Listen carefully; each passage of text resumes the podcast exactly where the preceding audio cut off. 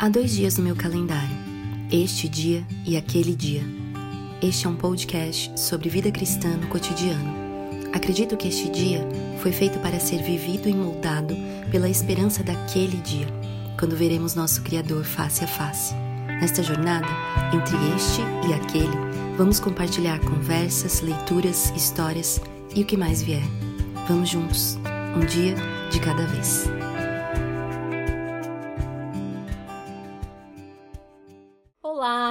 Estamos aqui para aquele que é o último episódio dessa temporada deste podcast, este dia e aquele dia. E chego aqui com as minhas amigas e irmãs, com o um coração grato ao Senhor, a Deus, né, que nos é, proporcionou esse encontro especial desses meses, em quatro episódios que chegamos nesse último, né? É, muito importantes. eu estava dizendo aqui para elas antes da gravação o quanto é, a minha gratidão pela vida delas, digo isso agora também, cresceu até, pela aceitação pronta que elas tiveram para gravar esses podcasts e cada episódio com a sua peculiaridade. Nós temos recebido, tanto eu quanto elas, tantos testemunhos, feedbacks de vocês que nos ouvem. E não sabemos se neste ano de 2021, talvez você no futuro, né? Porque estamos gravando aqui em novembro de 2021 mas você pode estar aí ouvindo no futuro. Essa é a nossa gratidão a Deus também pelos recursos da internet, é, pelo Spotify, pelo YouTube, no site, não sei. Mas eu só sei que o mesmo Deus que tem nos alcançado hoje com graça e misericórdia pode alcançar a sua vida por meio do amor, da graça demonstrada em Jesus e por meio da sua palavra, as escrituras, a Bíblia. É, as nossas conversas foram pautadas nisso. De nós mesmas, nós temos o que oferecer. é, o que tem de bom em nós é Cristo. Né? E a verdade pressa na palavra de Deus, que é o próprio Cristo. Né? Então, chego aqui muito feliz. Eu queria não só pedir para que elas, cada uma delas, desse um oizinho, mas queria aqui agradecer cada uma delas e, e até deixar aqui um espaço para elas é, expressarem também como foi essa experiência de gravar esse podcast, né? Eu já deixei aqui o convite para próximos episódios no ano que vem. a gente vai aí achar um espaço na agenda para isso, se elas quiserem. Mas, enfim, saio dessa temporada diferente de como comecei, porque Deus as usou na minha vida como um instrumento da graça dele, porque ele quis, e eu sou grata por isso. Viu, Sueli? Obrigada. Obrigada por ter Obrigada. aceitado esse convite, por termos caminhado até aqui. Oi e diga o que você quiser. Oi, queridas, querida Lívia, obrigada pela, pelo privilégio mesmo de me convidar para essa conversa, porque eu jamais pensaria em algo parecido, sabe? Sim. Primeira vez que eu faço isso e, e também cresci muito, aprendi muito. Hum. Deus, como sempre, né, com a sua maravilhosa graça, eu sei que trabalhou na minha vida, naquilo que precisava ser ajustado, ser Amém. confrontada com a sua palavra. Amém. Eu também saio muito maior e melhor para a glória de Deus Amém. dessas conversas. Graças a Deus por tudo. Muito obrigada. Obrigada, Su. Gratidão também. E a você também, Luciana, querida Lu. Um olá e olá. fale o que você quiser. Olá a todas, né, novamente. E eu estava pensando aqui, enquanto você fazia essa introdução de boas-vindas, uhum. que nós tivemos três momentos, sempre, Sim. né? Sim. Primeiro, quando você propõe uhum. um tema. Uhum. O segundo, enquanto a gente prepara, né? É. O assunto, lendo, orando. E depois, no terceiro momento, aqui na gravação, como é. tem sido rico, né, poder conversar uhum. com Bruna, Sueli, com Lívia. Uhum. E diria que aí é um quarto momento, depois, quando eu ouço o episódio, porque Sim. tem coisas que realmente eu não me lembrava que a gente tinha conversado, porque a gente fica num, numa conversa diferente, né, e é. se vendo aqui agora, mas é, Deus tem realmente sido muito bom também para com a minha vida. E, dar essa oportunidade, né, de participar e aprender com vocês aquilo que ele já tinha preparado para nos ensinar né, nessas áreas da vida. Que isso possa se estender por todas que nos ouvem, todos que nos ouvem aí por um bom tempo. Excelente.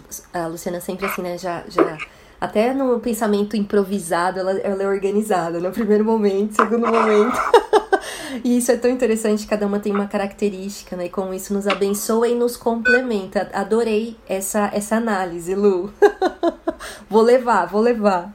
Muito obrigada, querida. E você, Bruna, a nossa caçula, mas assim, sempre também nos edificando tanto, com, com sempre reflexões profundas, honestas. Obrigada, viu? Pela sua participação também. Olá! Oi! Não, eu que tenho que agradecer mesmo, porque. Ai, como eu aprendi. Sim. Que prazer mesmo ter conhecido vocês, Sueli, Luciana. Sueli já tinha ouvido de, outros, de outras temporadas não abertas ao público. Sim. Mas ela já era uma voz conhecida. É. E, ah, e outro prazer foi a Luciana, que realmente, que pessoa organizada. que me ensinou tanto. Então, assim, é. gratidão, porque eu vivi na pele, mais uma vez, Tito 2. Amém. Muito obrigada mesmo. Gratidão a vocês. Hum. E gratidão ao nosso Deus, porque pela sua misericórdia e graça e boa vontade, ele nos reuniu. Amém. Que tenha sido para a glória dele. Porque esse era o nosso desejo. Muito bom, muito bom. É, certamente aí um grupo. Eu já, eu já disse isso no primeiro episódio, né? Três amigas de, de é, contextos diferentes, né? E aí, vamos nos juntar, vamos nos juntar. Então, elas não se conheciam, né? A Bruna falou, ouvia a Sueli por algumas conversas virtuais que a gente já tinha gravado, mas não públicas. Enfim, mas não nos conhecíamos juntas, né? E foi o Senhor que nos uniu, assim, porque deu uma mistura boa. então, sou muito grata, muito... né? A gente, é, quando a gente pensa, parece que precisava ser nós três mesmo, Sim. né? E a Lívia para mediar. Muito bom. E é exatamente isso, assim, eu, eu disse isso a elas também e foi uma experiência, assim, maravilhosa, de um exercício na minha vida, assim, precioso, que acho que todos nós precisamos, obviamente, né? A gente sempre. Eu sou uma pessoa que gosta de falar, há pessoas que não gostam tanto, mas não é o meu caso. Essas minhas amigas já sabem, né? Mas eu me propus mesmo nessa temporada um exercício assim de, de ouvir mais, né? E o quanto nós somos abençoados quando a gente se propõe também a ouvir, né? É, eu me sinto assim privilegiada por isso, né? Por ser abençoada por essas amigas de ouvir, é, mas também como é um exercício precioso para o coração, né? Então fica aí o encorajamento. Eu acho que o nosso tema de hoje também tem muito a ver com isso, né? Uma disposição em ouvir, uma disposição em ser ouvido e o coração aí disposto mesmo a, a, a, ter paciência, tantas coisas que a gente vai conversar. Mas esse episódio em especial, que eu não sei, né? Você já tá vendo aí a capa do podcast, esse episódio 7. Mas eu não sei ainda qual vai ser o título dele, viu, minhas amigas? Eu ainda não escolhi. Vai ser inspirado na nossa conversa aqui. É, mas nós vamos. Nós temos um tema, obviamente, um tema que talvez tenha sido um dos primeiros que surgiu na minha mente ao propor para elas essa conversa. E nós vamos falar sobre luto, né? Sobre perda. É, e me lembro bem que quando as convidei, mencionei isso, né? É, se haveria, é, enfim, essa disposição de gravarmos esse tema também, né? Cada uma. E daqui a pouco a Sueli vai falar também de quando eu falei com ela, né? Mas crendo mesmo que é um tempo, sempre é um tempo propício para falarmos de luto, sempre é, porque essa é uma realidade, né? Na nossa vida, é, aqui nessa terra pós-queda, né? Porque nós vamos falar sobre isso, mas a morte se tornou uma realidade a partir do pecado. É, a palavra diz, né? O salário do pecado é a morte. Mas diz também que o dom gratuito de Deus é a vida, e a vida eterna em Cristo. Então, nós temos uma perspectiva a compartilhar com você sobre o luto. E essa perspectiva, sim, passa pela experiência de cada uma aqui que vai compartilhar, mas, sobretudo, ela é fundamentada na esperança do Evangelho. E todas as nossas conversas foram, de fato, fundamentadas nisso, como eu já disse, né, na esperança do Evangelho. É, mas também é verdade que nós vivemos um tempo, uh, 2020, 2021, né, em que, de alguma forma, tivemos a realidade do luto, se não na nossa própria família imediata, né, muito próxima. E isso também se torna um tema propício para conversarmos nesse momento. Mas, como eu disse, sempre é. sempre é. É. Salomão que vai dizer, né? Há muito proveito na casa onde há luto do que na casa onde há festa. Então, é, que perspectiva é essa? Tão tão radical, né, que, que para nós, né, para nossa fragilidade que, que a palavra de Deus nos traz. Mas quero destacar também, como sempre faço, que viemos a essa conversa com muito temor, com muita sensibilidade, com a certeza de que nós não temos aqui uma palavra final sobre o luto, é, de que entendemos que cada um na sua experiência porque assim, gente, a, vida é tão complexa, né? Os relacionamentos são tão profundos. A existência de uma pessoa é algo que é, é, não se acaba, né? Porque nós somos feitos para a eternidade. Então, é, é muito difícil mensurar a experiência de cada um. É muito difícil você criar uma lista do que é, se deve ser um luto ou não. Mas também é verdade que há muitos nortes que a palavra de Deus nos dá que há muitos, há, há, muitos pontos norteadores que a experiência que cada uma de nós teve com o luto, ou acompanhando alguém com, que, que vivenciou luto, é, tem. Né? E é isso que nós queremos compartilhar. É, quero também destacar que nós vamos dividir a nossa conversa em três partes para procurar e vislumbrar é, três experiências também, né? É, a, nossa, a primeira parte vai falar da nossa própria experiência com o luto, mas as duas outras partes vai falar com um ilutado e também com a quem, aquele que acompanha o ilutado, né? Aquele que procura ajudar. Mas por que também um, não um terceiro perfil de pessoa, né? Que, que de repente está nesse episódio e não está vivendo nenhuma das duas situações, mas que deseja, né? Ter aí um coração mais sensível, é, mais preparado para é, poder não só vivenciar essa realidade que vai nos alcançar na vida, se já não, nos alcançou, mas também ajudar, aconselhar, encorajar, consolar, né? Uma palavra fundamental aí, aquele que está enlutado, né? É, então nós vamos falar sobre esse tema é, na esperança de que isso te abençoe profundamente certo? E vamos começar nessa primeira parte. Eu queria conversar um pouquinho com a Sueli e, e queria, Su, que você tivesse liberdade. É, já te agradeci por isso. É, seu testemunho sempre me abençoou demais. Então, por que não torná-lo ainda mais público para a glória de Deus? Fique à vontade. Bom, é, agora, dia 30 de janeiro de 2022, completará 10 anos da partida da Carol. Sim.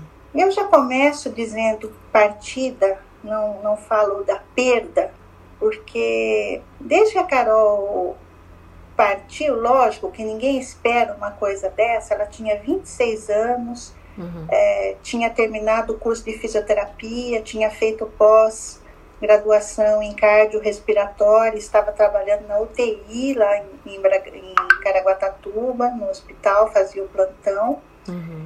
E era uma benção, eu trabalhava no, numa santa casa, num, num lugar católico, romano, mas no dia que ela sofreu o acidente, ela foi velada em Bragança e as madres, vieram cinco madres de lá do hospital e elas fizeram uma fila e vieram falar para mim: a sua filha era um anjo que ficou conosco lá durante esse tempo.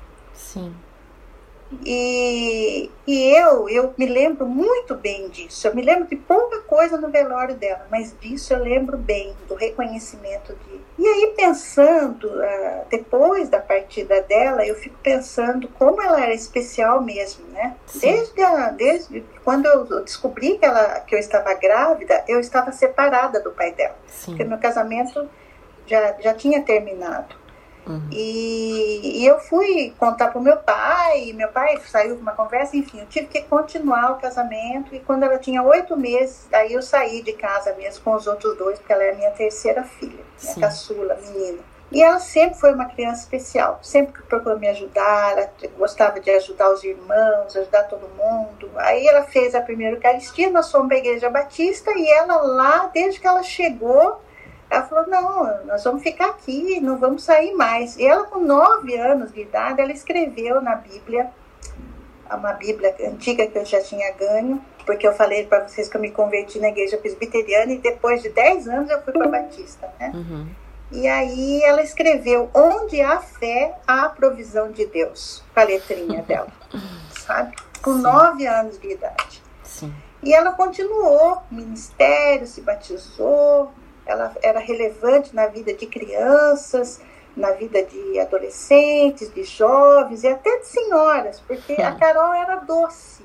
Ela, ela, ela, ela olhava e sorria para todos, uhum. né? Sempre com um sorriso. Ela ficou um ano no PV, ela fez o primeiro ano da faculdade, depois ela resolveu ir para o PV, estava morrendo de medo de me pedir, e eu concordei na hora, falei, não, vai e fez o projeto Marcos lá no PV. Uhum. E saiu, voltou, terminou a faculdade, deu tudo certo. Mas hoje eu vejo, assim, com gratidão esse tempo aqui, eu falei que eu não, não, não, não falo que eu a perdi, uhum. em primeiro lugar, porque eu sei com quem ela está e onde ela está. Então ela não está perdida. É né? E aí eu trago essa, essa, essa noção que você falou, Lívia, e faço minhas as tuas palavras, sobre a, a finitude, né? Uhum, a vida sim. humana, é, é, nós, nós nascemos, assim como Jesus nasceu para morrer, só tinha, ele ia ressuscitar, né? Uhum. Nós também res, ressuscitaremos, estamos aqui por um momento, por um sim. tempo. É. E quem cumpriu a sua missão Uhum. Vai, Deus que dá o sopro da vida e é Deus quem leva. Eu tenho essa paz absoluta hoje, Sim. sabe? Mas é, não que não tenha sido difícil.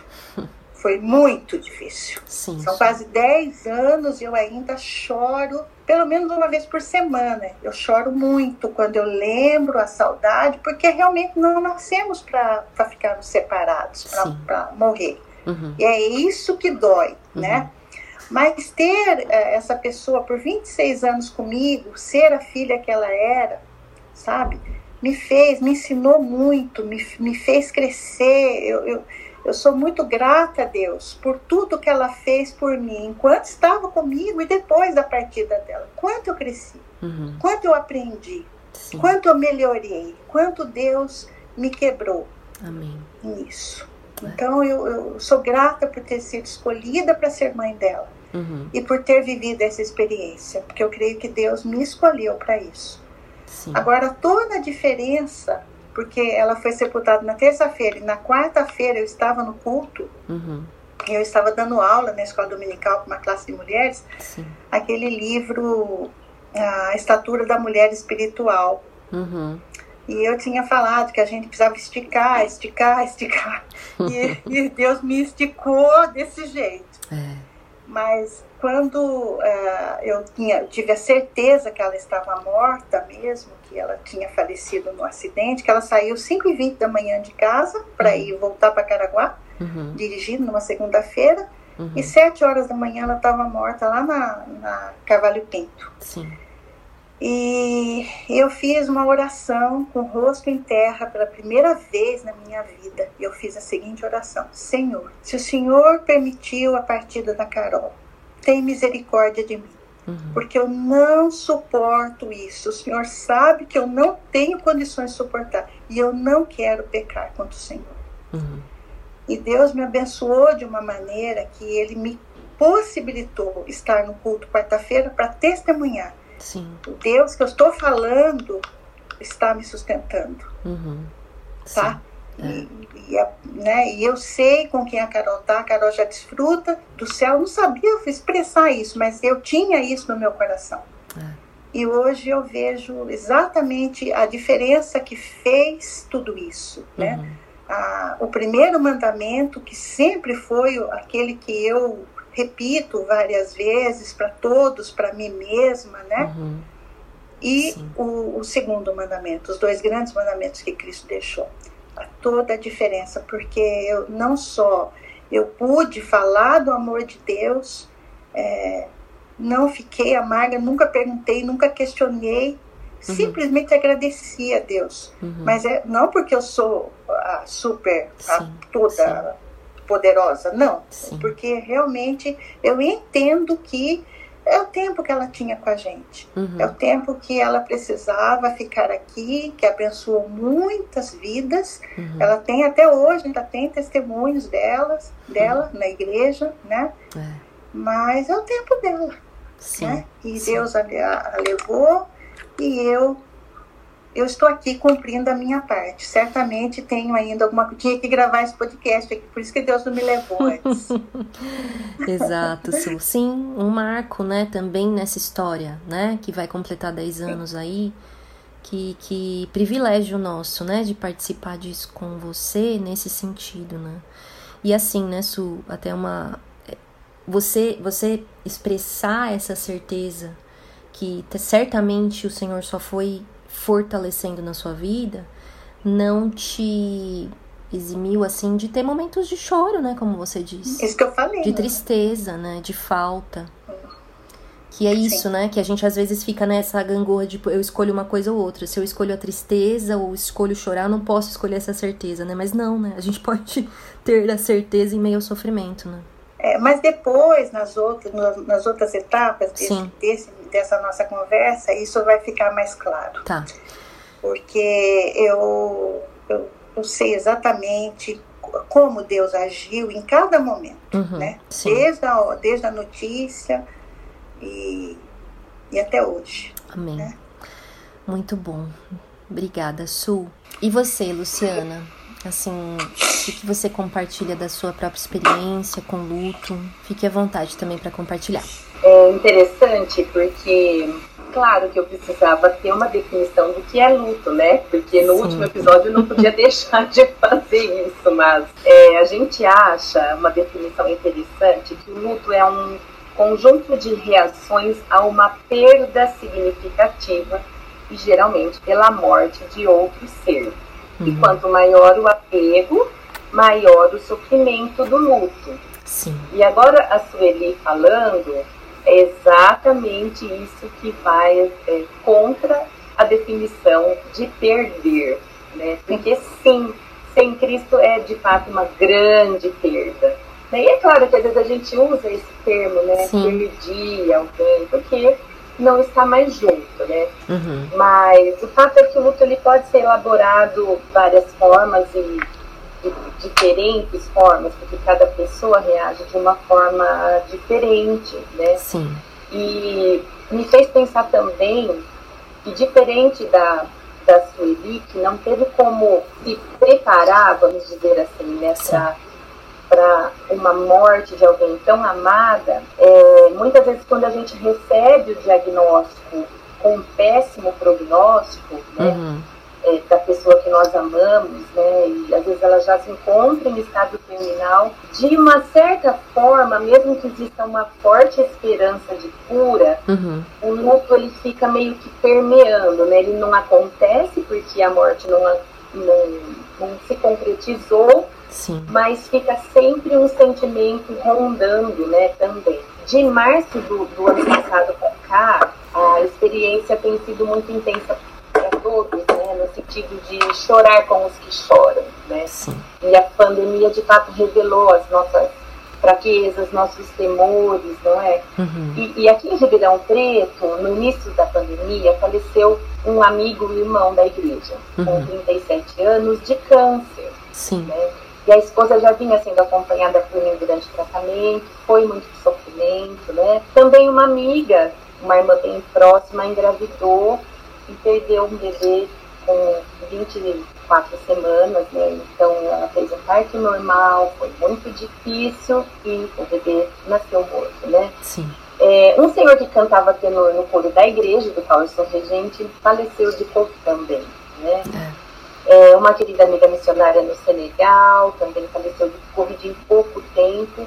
E nós conversamos aqui antes de algum episódio atrás de uma amiga querida também, que fazia discipulado comigo e com 37 anos infartou e faleceu dois dias depois, deixando o marido e uma filha de 5 anos. Né? Mas é, a minha experiência pessoal, que é muito próxima com o luto, ela aconteceu já há mais tempo que a Sueli, há 18 anos, né? E foi quando a minha irmã, eu éramos só nós duas, né? A minha irmã mais velha que eu, 4 anos, foi diagnosticada com sarcoma cerebral uhum. e em dois anos, depois de todo o tratamento, ela faleceu, né? Com uhum. 33 anos. E naquele mesmo ano, seis meses antes, a minha avó materna faleceu também de câncer. Uhum. E três meses antes do mesmo ano, o meu sogro, o pai do Douglas, infartou jogando bola no campeonato da, da firma que ele trabalhava. Na quadra ele faleceu. Então, foi um ano muito intenso, né? Eu Sim. tinha um filho de quatro aninhos e cada vez que a gente saía de casa, vocês podem imaginar como ele ficava, né? Todo mundo que eu amo que está perto de mim está morrendo, né? Então, assim, Sim. foi um tempo muito desafiador, né? Muito difícil, triste, tendo que lidar com vários, vários sentimentos, dor, né? Uhum. Mas a dor de realmente não ter a, a minha irmã comigo era, era muito forte, né? E ter acompanhado o sofrimento dela durante o tratamento, ser internada para as quimioterapias, depois fez o autotransplante de medula, cirurgia do pulmão, né? É, foi muito interessante porque ela sempre era muito confiante em Deus de que a cura de fato viria, a Sim. cura física, né? Sim. Ela era muito sorridente, muito doce também, né? Uhum. Essa palavra que você usou. E o testemunho dela lá no hospital foi muito notável, né? Uhum. Porque uhum. é, o meu cunhado, ela é casada, né? Ele, ele levava a pasta de cânticos do Ministério de Louvor, aquela pasta de plásticos e o violão, né? E enquanto eles ficavam lá, ela recebendo aquilo, eles ficavam cantando, né? Então, é, foi um tempo que muitas pessoas que talvez a gente nem vá saber, né, uhum. foram é, impactadas de alguma forma pela vivência deles lá enquanto ela estava em, em tratamento, né? Sim. Mas é, um fato curioso, né, é que ela, ela faleceu nos braços da minha mãe, né, lá no hospital, que ela internou no finalzinho, e ela, a minha mãe estava cantando para ela um hino, porque ela já estava no oxigênio, não sei se vocês conhecem, ela cantou só um pedacinho que ela pediu para que é Eu creio, Senhor, na divina promessa, vitória já tive nas lutas aqui. E ela expirou. Né? Uhum. Então, é claro que para a mãe, né, Sueli? Viva, eu vou separar. Tudo bem. Um pouquinho. Não tem problema nenhum. Vamos lá. Não, e uma coisa interessante, não, e uma coisa interessante sobre isso, eu acho que a Sueli vai concordar, né, é que é engraçado, por mais tempo que faça, quando a gente, é muito bom contar o testemunho, mas às vezes as emoções nos surpreendem, né, é interessante. Você tá falando e aí você pensa que você não vai mais sentir aquilo, mas a emoção surpreende a gente. é muito interessante. Deixa eu ver, porque ela tá embaçada aqui. Fica tranquilo. Inclusive, como eu toco na igreja, nunca mais eu, peço, eu não peço pro Douglas cantar esse eu não então, então você enfrentou um desafio enorme agora cantando. Com certeza. Mas Sim. eu não sei se tem no, no cantor de vocês. Eu é sou. Novo cante, eu, eu sou uma batista recente, acho que não, né, Su? É. Não sei. Não. Mas, vamos lá. Seguindo, então, é, realmente foi assim, um tempo difícil, né? Assim, no velório dela foi também algo que eu nunca mais vi igual, né? Os funcionários do hospital, eles se revezavam, né, numa escala para poder ir até lá, foi num salão anexo à igreja, né? E o coro da igreja cantou, foi um pouco de gratidão a Deus pela vida dela enquanto ela viveu, né?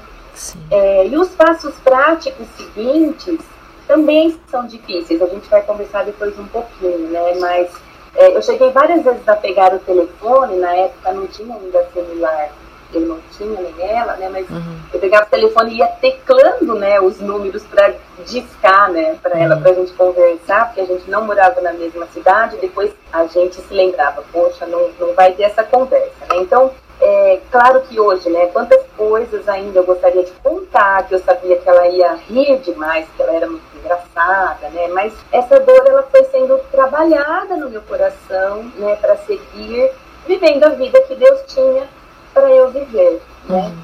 Então não existe regras, né, para viver o luto, porque cada pessoa elabora de uma forma individual, né? Mas Sim. é interessante porque aceitar, vamos usar essa palavra, e elaborar o luto não significa assim, ah, segue a vida, né? Como se a pessoa que a gente tanto ama nunca tivesse existido. Não, uhum. não é isso. Né? Mas é a gente ter exatamente a certeza de onde a pessoa está. Sim. Né? Que eu concordo muito com o que a Sueli falou. Isso é um consolo imenso. Né? Então, inclusive, a gente precisa vigiar, né? Porque às vezes a gente fala, nossa, não vejo a hora de ir para o céu. É.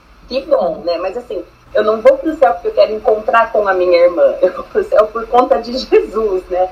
Mas que glorioso vai ser esse dia, porque eu sei que ela já está lá, né? E, é. e com o corpo transformado, e sem dores e tudo mais, né? Então, a minha experiência mais forte, né? Sim, mais pessoal uhum. foi com isso que eu disse agora. Muito bom, Lu. Obrigada, viu, também pela sua disposição em compartilhar. E que gostoso, assim, no, no, melhor dos sentidos, né? A gente poder ter esse privilégio de ter duas experiências diferentes, né? né, Su? De uma morte inesperada e de uma morte é, diante de um diagnóstico difícil, né? Muito bom. É, eu só tá. queria complementar uma coisa que tanto para Sueli, enquanto mãe, quanto para minha mãe, que a minha mãe ela perdeu em seis meses a mãe Sim. e a filha, uhum. né? E a minha avó também era cristã, né? Uhum. E a minha mãe também é, graças a Deus, ela crê no Senhor Jesus, né? Uhum. Mas existe uma fala, né? Que a gente ouve muito, que os pais não foram criados para enterrar os filhos, né? Sim. E, de fato, naturalmente, isso acontece. Mas a gente também precisa cuidar para que isso não seja uma verdade que a gente acredite a ponto de achar que então está tudo errado. né, que as coisas não estão acontecendo como deveriam. Sim, quando sim. na verdade existe sim um propósito de Deus, inclusive para essa morte. É interessante, né? Depois eu vou falar um pouquinho disso, o que falar e o que não falar. Mas a gente ouve cada uma, né? É, isso que a Luciana falou agora, é, nossa, isso é uma tragédia, né? Uhum. Isso não é ordem natural. Crente, irmão da igreja falando isso para mim, uhum, entendeu? Uhum. Não é natural. Isso não é natural, né? O que, uhum. o que, o que, como é que pode, né? Então eu não creio na soberania de Deus. Ele não é, não é dele o dom da vida, né? Exato. Então é, essa é a parte mais difícil, realmente como mãe, sabe? Uhum. uhum. Uma outra coisa que eu ouvi, Luciana, pasme, Bruna e Lívia Uhum. Ah, sabe o que eu estava pensando? Uma, uma irmã, uma vez, me esperando na porta da igreja.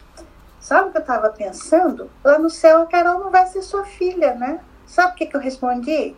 Uhum. Vocês não vão adivinhar. Acho que não, Su. Você já até me contou, mas eu esqueci. Tem problema, eu adoto ela. Sensacional. Eu adoto. Eu tenho tantos agregados, não tem, Lívia? Tem. Lá no fato. céu eu vou adotar, vou continuar adotando.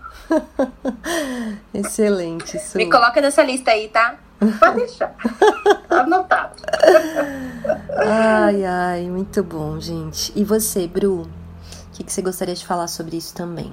É, eu não tenho uma experiência tão real assim, o meu avô paterno faleceu já faz alguns anos, mas um dia, quando a gente tiver a oportunidade de tratar sobre esse assunto, uhum. mas a gente não, eu não tinha, eu não tenho um relacionamento tão íntimo assim com a família do meu pai. Uhum. É claro que foi sofrido, eu sofri Sim. muito, mas acho que é diferente, uhum. justamente por não ter essa ligação. Uhum. Agora existiram algumas pessoas que me fizeram sofrer de uma maneira mais intensa, assim, Sim. mas que não eram da minha família de sangue, mas eram da família da fé, uhum. que foi uma irmã muito querida da igreja, a irmã Wanda.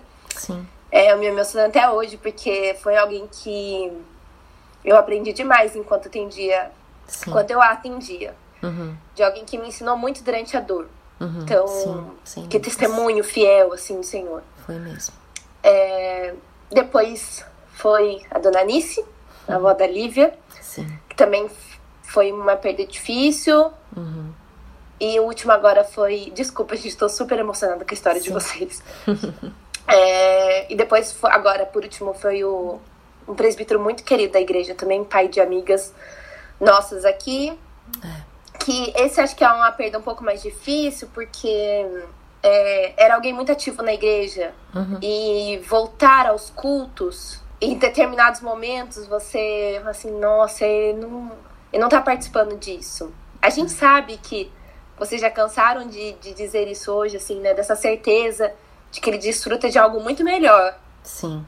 Dessa certeza que, que permanece no coração, mas realmente a saudade é algo que, que bate, né? Sim. Mas eu não tenho algo tão particular como a Su e a Luciana. Não quero dizer com isso que as pessoas que não têm como eu, que não, que não sofrem de verdade, tá? Sim. Não importante. mesmo, porque eu não tô uhum. negando aqui o sofrimento que eu tive durante essas perdas, mas talvez não seja tão intenso e tão presente no dia a dia como o de alguém que perde alguém tão próximo assim. Sim. Sem dúvida, o, o, sofrimento e a dor, elas, ele é legítimo, né? Mas é isso também. Convivência e o laço, né? Vai mudando a profundidade, né? Da, da dor mesmo, da separação. Porque fato é que, dessa perspectiva, quando nós estamos enlutados por alguém desse laço tão próximo, né? A nossa vida muda para sempre, né? É uma outra história ali, né? É uma história que continua, mas é um. Não sei se eu, depois vocês me corrijam se eu estiver errada, mas é um reaprender a viver sem a presença física, né? E, claro, é, é, tem a lembrança, tem a memória, mas sem a presença daquela pessoa. Como vai ser a rotina, então? Né? A gente vai conversar na prática sobre isso, mas se eu puder acrescentar é algo que, que também para compartilhar com as pessoas, né? Que é uma experiência que eu acho que é, que é recente nossa também. E claro que tanto na experiência da Sul e da Luciana, é, há, há suas peculiaridades nisso, mas o que nós temos vivido recentemente com, com as mortes por Covid, né, traz também algumas situações que, que a gente não, não lidou da, dessa forma em outros momentos, né? A Bruna citou, né, a, a minha avó faleceu no ano passado, né, dia 4 de julho do ano passado, é, foi, foi por Covid, né?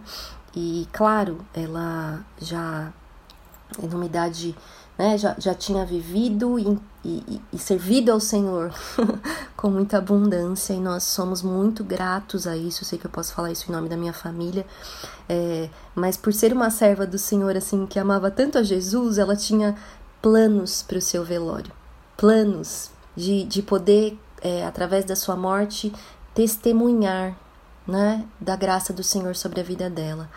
E não foi nada fácil da nossa perspectiva imediata ali no momento, né, da, com a perda dela, de não poder realizar um velório, né, de não poder realizar um culto como de repente ela e nós mesmos, na nossa limitação daqui, planejávamos. E claro, eu tô falando aqui da perspectiva de uma avó, né, mas a Bruna citou aí pessoas é, tão próximas, né? E, e o presbítero Robson é, foi um deles. Eu sei que, que de alguma forma esse episódio vai chegar nessa família que a gente ama tanto também, né? Na Ana, na Tamara, na Tamires, que, que são nossa família.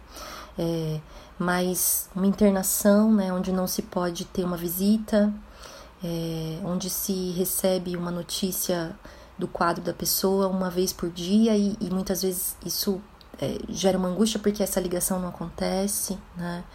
Quando se chega o momento né, da, da notícia da morte, então é, todo é, aquele, aquela cultura que a gente tem, né, de, de velar, né, o, a pessoa, é uma experiência nova, né, porque ela não pode acontecer.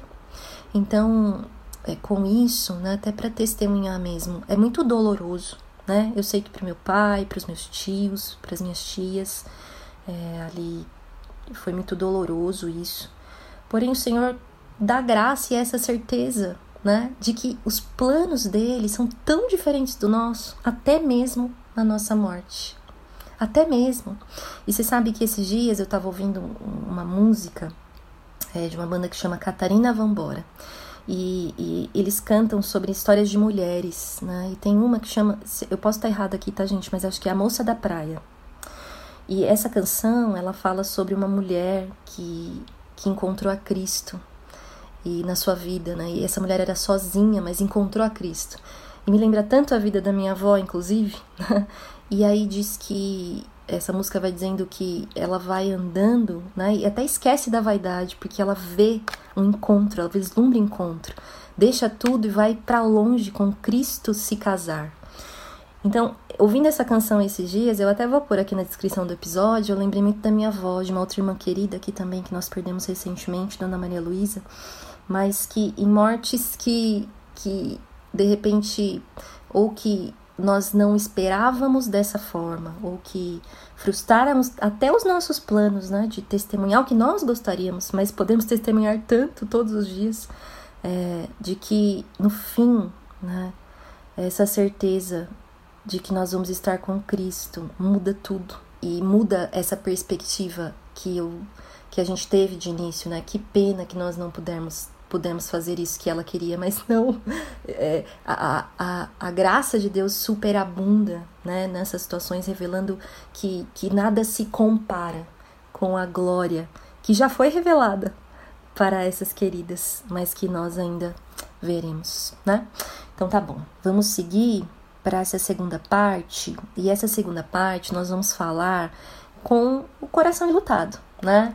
A gente colocou alguns tópicos aqui importantes e, e assim, eu queria começar mesmo com, com uma palavra de. Talvez isso possa parecer mais cabível para o final, mas por que não já nessa parte do episódio? Né? Uma palavra de consolo e de esperança.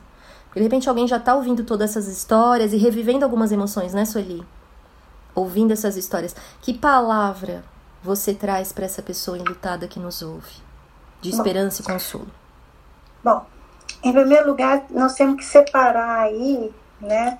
Para quem nós vamos falar? Para o cristão que está enlutado, uhum. uh, para o cristão que, que se separou de alguém que não era cristão, né? Um uhum. filho, um irmão, um pai, que eu tenho meus pais vivos, uh, meu pai com 86, minha mãe com 82, não aceitam Cristo. Sim. Não vão mudar de religião, já me falaram que não adianta falar com eles. Então, é, quando.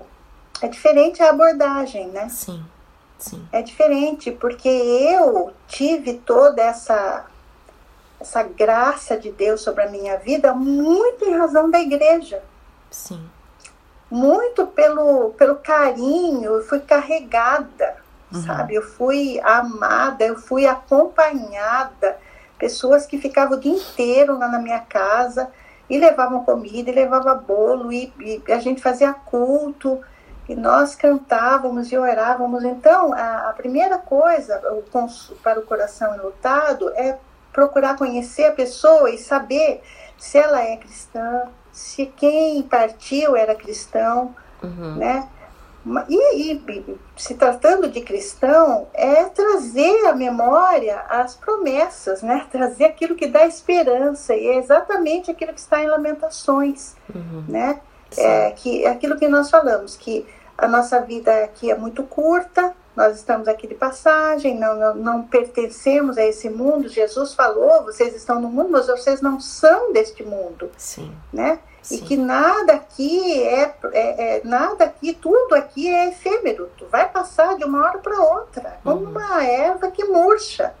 E quando nós estamos aqui, nós estamos aqui para uma finalidade, glorificar a Deus. Sim. Então a palavra de esperança para essa pessoa que é cristã é trazer para ela essa, essa lembrança, trazer para ela o que dá esperança, como está lá em Lamentações 3, 23, porque a gente, a gente perde o chão.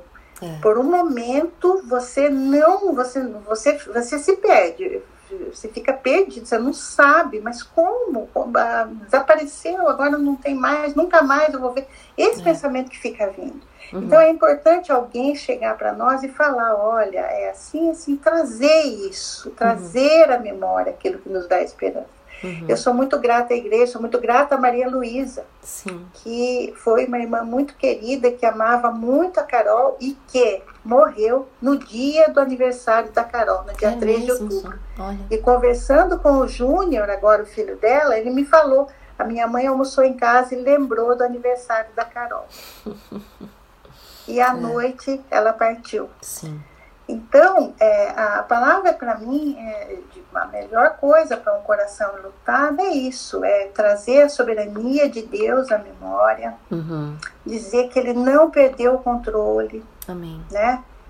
Que trazer, dizer que Ele mesmo garante, né, a companhia. Ele nos prometeu que estaria conosco todos os dias até a consumação dos séculos e Ele está conosco, Amém. né? E isso faz parte de um plano muito maior, de um plano que nós não enxergamos, de um, de um plano que nós não é, entendemos, de um plano que nós, nós não conhecemos, mas é um plano de Deus, que é o que importa, que é o que prevalece na nossa vida. Amém. Para mim é isso, uhum. sabe? Uhum. Para mim é, a, a, palavra de esperança é essa, uhum. de confortar no sentido de que é, nada está perdido, né? É. Nada está. Amém. Muito bom. Su. Deus está no controle. Exatamente. Como isso nos consola, né? Profundamente. e você, Luciana? É, eu vejo que, assim como a Sueli falou, quando a gente tem essa liberdade de falar com a pessoa que precisa do consolo, tá com o coração enlutado, sabendo que ela crê em Deus, então o caminho ele é mais claro para ela andar, né? Uhum. E se ela não crer, nós precisamos, com certeza, dizer que Jesus é a Sim. vida, uhum. né? Ele é a vida, ele disse isso, né? Uhum. Então, é, em Pelórios lê-se tanto esses versículos de forma, é, eu sou a ressurreição e a vida, né? De forma, às vezes, até rotineira, sem prestar muita atenção, mas ele é vivo, né? Nosso Deus é vivo. É. E saber disso nos dá uma confiança incrível, né? Sim. Então, saber que Deus sabe que nós precisamos de consolo, então, pensando agora em quem está enlutado, né? É, Deus conhece os nossos dias um por um, né? E mesmo assim, vão ter dias menos doloridos, né? Uhum, e, vão ser vividos, embora a pessoa ache que realmente sempre é, vai ser escuro e é só com ela que acontecem as coisas, mas isso faz parte do momento também difícil e a gente não pode desprezar isso de forma alguma. Sem né? dúvidas. Uhum. Mas é, quanto a nós, eu penso que o nosso dever, né, é, a nossa função, né, é, em dar essa palavra de esperança e consolo é lembrar, né, como a senhora já disse, né, que realmente Deus ele é o dono da vida, o dono do tempo, né? Ele já é, tem determinado os nossos dias, cada um deles, como está lá no Salmo 139, né? Que dói sim a perda né, de alguém que a perda, a morte de alguém que a gente ama, mas que Deus está presente, né? É. E que Deus não está longe. Uhum. Né? Eu tenho é, pensado muito nisso falado sobre isso, né, para essas pessoas, que muitas vezes parece que ele está distante nesses momentos, né, é. como se ele não estivesse com, com a pessoa em meio a essa nova realidade, né, uhum. principalmente que é uma realidade que nunca imagina que você vai passar por aquilo, né. É. E o salmista ele registrou a oração de um homem aflito, né, clamando desesperadamente a Deus em sua dificuldade, né, no Salmo 102, de 3 a 5 então depois você pode ler lá. Uhum. E, e, enquanto você pode estar lamentando né, a morte de alguém que você tanto ama, talvez você é, possa se identificar com as palavras do salmista, né? Se perguntando se Deus vai de fato ouvir o seu choro e vai te consolar né, no meio do seu sofrimento, né? Às vezes é como se o coração tivesse seco, né? Sim. E você já não, não é mais capaz nem de amar, nem de se relacionar, às vezes, com outras pessoas, uhum, né? Uhum. Mas as escrituras descrevem de forma muito precisa as emoções sinceras de um coração em sofrimento. Porque Deus entende a sua dor e o seu sofrimento. Sim. E assim como a Sueli falou, eu reforço que em Hebreus ele diz, né? Deus não nos deixará. Ele fala que nunca, jamais vai nos abandonar, né? Então, onde está Deus, né? No meio do seu sofrimento. Ele não está longe. Uhum. Ele não se distanciou de você uhum. e nem do seu sofrimento. Né? Ele uhum. se importa profundamente com você quando você está lutando em meio à dor. Né? Uhum. E eu cito aqui o Salmos 34, 18, onde o salmista reconhece a fidelidade de Deus, né? Perto está o Senhor dos que têm o coração quebrantado e salva os de espírito oprimido. Amém. Então Deus não se afasta de você em seu sofrimento. Pelo uhum. contrário, a Escritura promete que perto está o Senhor de todos os que o invocam, né? especialmente quando você o chama em meio às circunstâncias mais difíceis que você pode imaginar. Né? Então, é, o próprio Jesus pediu né, para os seus discípulos vigiarem com ele enquanto Sim. ele orava, né? Mas em vez disso, eles o abandonaram para dormirem um pouco, né? Mas Jesus não é como os discípulos, né? Ele é. nunca vai nos abandonar quando a gente estiver sobrecarregado de tristeza, a ponto de fazer se desesperar, né? Então, é. Jesus que conhece o que é ser abandonado frente ao sofrimento, nunca vai te deixar sozinho, né? Então, ao invés de nos deixar sofrendo em meio à solidão, Deus vem ao nosso encontro e Jesus realmente experimentou o sofrimento. Né? Uhum. Né? Assim como você pode estar experimentando, se precisa de consolo, talvez nessa situação atual, né? Sim. Mas nós hoje temos a oportunidade de nos aproximar de Deus com confiança, porque sabemos que Ele não está alheio nem distante de nós, né? Então, Deus está próximo de você que está sofrendo, né? E ele se recusa a te abandonar em sua dor, mas ele oferece misericórdia, graça e a presença reconfortante daquele que também perdeu um filho, uhum, que é o próprio sim. Deus. Né? Uhum. Então, apesar de em seu sofrimento ele parecer distante, a Escritura nos lembra todo o tempo de que ele se aproximou de você por causa do sofrimento dele. Então, o amor e o cuidado de Deus por você não podem ser vencidos. Assim como ele foi fiel em ir ao encontro das necessidades do povo dele, né, nas peregrinações pelo deserto, ele também irá ao encontro das suas necessidades agora, uhum. mesmo enquanto você anda, às vezes, num terrível deserto aí de sofrimento e dor. Amém. Amém grande palavra de encorajamento. Né? O Senhor está perto e isso faz toda a diferença. e você, Bru, o que você gostaria de compartilhar? Eu gostaria de compartilhar pensando em alguém que é cristão já, que uhum. tenha fé no Senhor Jesus. Meu, um dos meus salmos favoritos, que é o Salmo 23. Sim. Uhum. E eu amo esse salmo porque ele apresenta verdades acerca de quem o Senhor é, e também verdades a respeito de momentos da nossa vida, de circunstâncias que a gente tá e que pode tocar qualquer pessoa. Uhum. Sim. Porque por vezes o luto também parece um vale de sombra e de morte. Sim, sem dúvidas. Então, eu queria que a gente relembrasse, que a pessoa relembrasse que Jesus é o bom pastor. Uhum. E que o bom pastor deu a sua vida pelos seus, pelas suas ovelhas em seu favor, e que diante da verdade dessa entrega, desse derramar de sangue, nada vai nos faltar. Amém. Porque ele já deu tudo uhum. na sua vida, isso foi suficiente. E ele sabe das nossas necessidades, a Lu acabou de falar disso. Ele uhum. é o sumo sacerdote que conhece as nossas necessidades, porque ele se tornou um como, de, como nós. Uhum. Não pecou e por isso ele é perfeito. Por isso ele sabe das nossas necessidades, porque ele experimentou a dor deste mundo. Sim. E ainda que haja e certamente haverá vales de sombra e de morte, a gente pode crer que Ele está conosco. Uhum, sim. Porque, como a Su falou, Ele prometeu. Uhum. E se Deus prometeu, Ele cumpre. Deus não mente. Não há lugar, não há mentira no Senhor. É. E nunca houve na história do universo, na história da humanidade, um momento em que Deus abandonou um dos seus. Uhum. E se não houve até hoje, então certamente não haverá até o fim. Uhum. Sim. E que Ele nos dará descanso. Ele nos levará às, às águas tranquilas.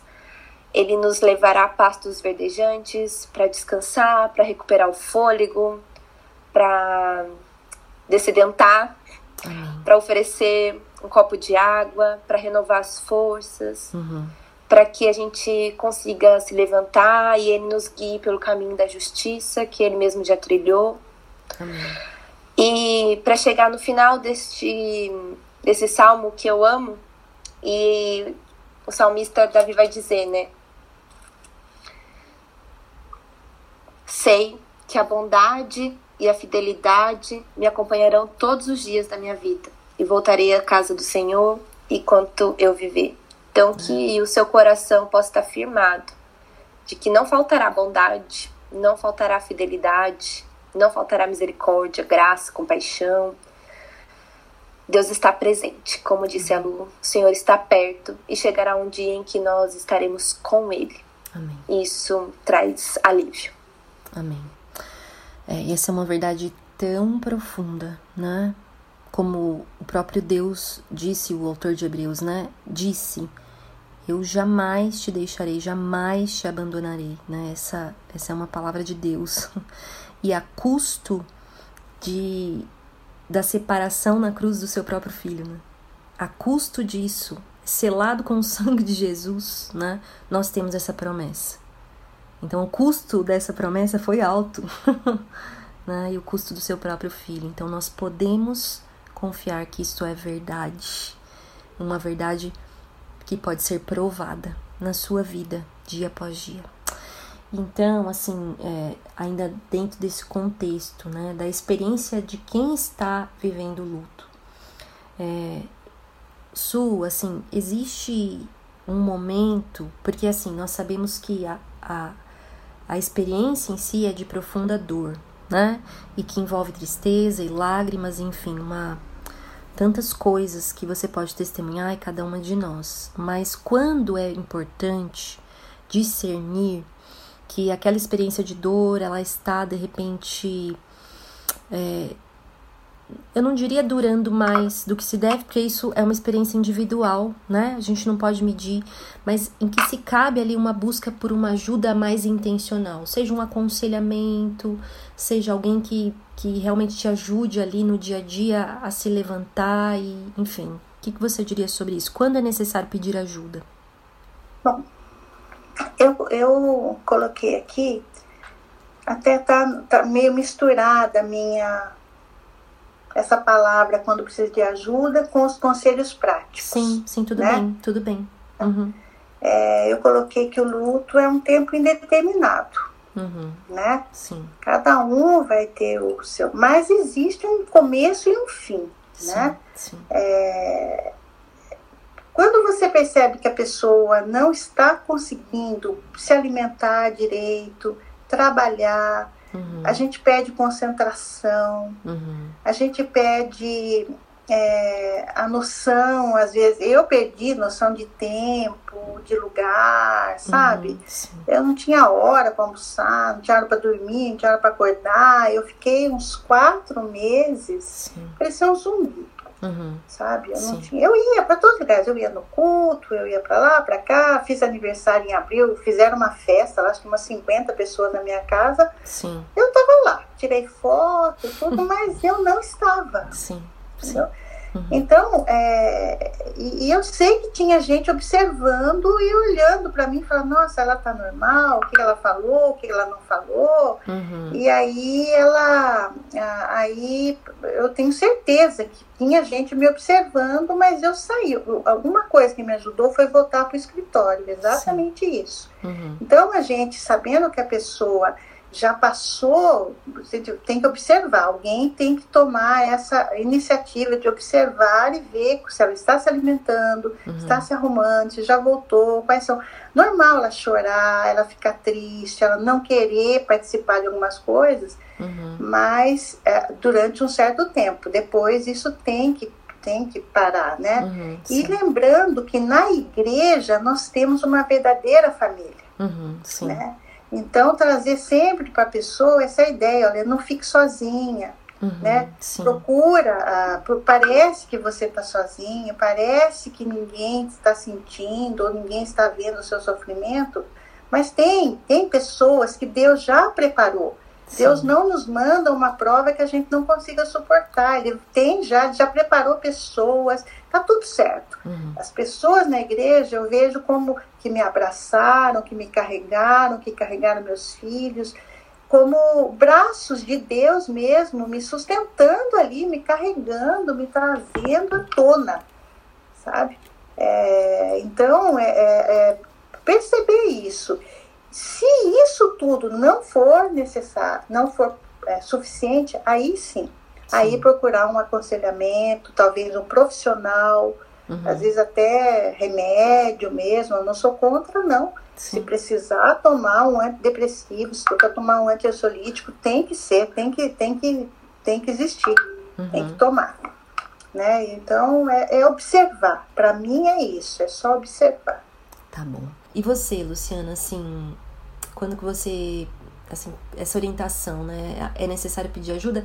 Então, eu penso que essa questão de observar que a Sueli falou, ela é fundamental, né? Uhum. Mas observar não com aquele olhar de julgamento, né? Sim. Né? Porque muitas vezes a gente tem o nosso tempo que a gente acha que o outro, ah, não, já deveria estar tá é. Vai, a vida segue, né? Você tem que fazer as coisas. Sim, e sim a vida segue, né? Mas é exatamente aquilo que você falou. Cada um tem um tempo, né? Uhum, Porém, sim. esse tempo não pode é, ser tamanho a ponto de a pessoa parar com a vida dela. Né? Sim, e sim. isso tem a ver, inclusive, com a relação que ela tinha antes com a pessoa pessoa pela uhum. qual ela está enlutada. Uhum, né? Porque, é, como já dissemos antes, né, a gente precisa reaprender a viver sim. sem a presença da pessoa, sim, uhum. e não é fácil, mas por isso que as coisas da rotina, elas devem ser é, voltadas vagarosamente, paulatinamente, mas o quanto antes possível, mesmo que aos poucos. Sim, né? sim. Então, eu acredito que não são todos os enlutados que precisam de um acompanhamento, uhum. inclusive com um aconselhamento bíblico, né? Sim. Mas é, andar junto com irmãos, e aí novamente vem a igreja, que eu tinha colocado também aqui, uhum. essa observação que a Sueli também disse, né? A igreja é o corpo de Cristo, né? Então, é, mesmo que no começo não queira ir à igreja, porque como a Bruna tinha dito, as pessoas costumam sentar sempre no mesmo lugar, né? Sim. Então às vezes a gente entra, olha aquele lugarzinho vazio, uhum. já mexe novamente Revive, com as emoções. Uhum. Então, Sim.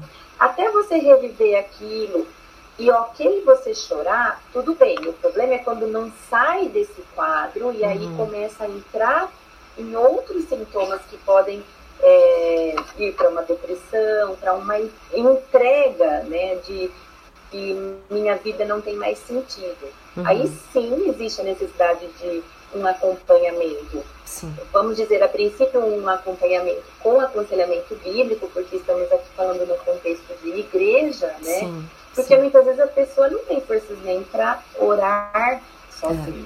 É, é então ela precisa de alguém que caminhe com ela, né, que ajude na, na rotina, que a gente vai falar daqui a pouquinho, né? Uhum. Mas a reação né, natural à dor, ela pode ser muitas vezes do porquê está acontecendo isso comigo, mas existe também alguém que precisa muitas vezes abrir os olhos da pessoa, né, no sentido de que não é só com você, né? Uhum. Vamos olhar, conversar às vezes com pessoas que passaram por experiências parecidas, eu acredito que ajuda muito, Sim. né? Porque você vê que a pessoa passou é. por aquilo, é. né? E hoje pode falar como uma história, né? uhum, né? Assim uhum. como estamos falando hoje, sim, né? Então, sim. eu acredito que esse acompanhamento, ele precisa ser é, pertinente conforme realmente aquilo que está sendo manifestado,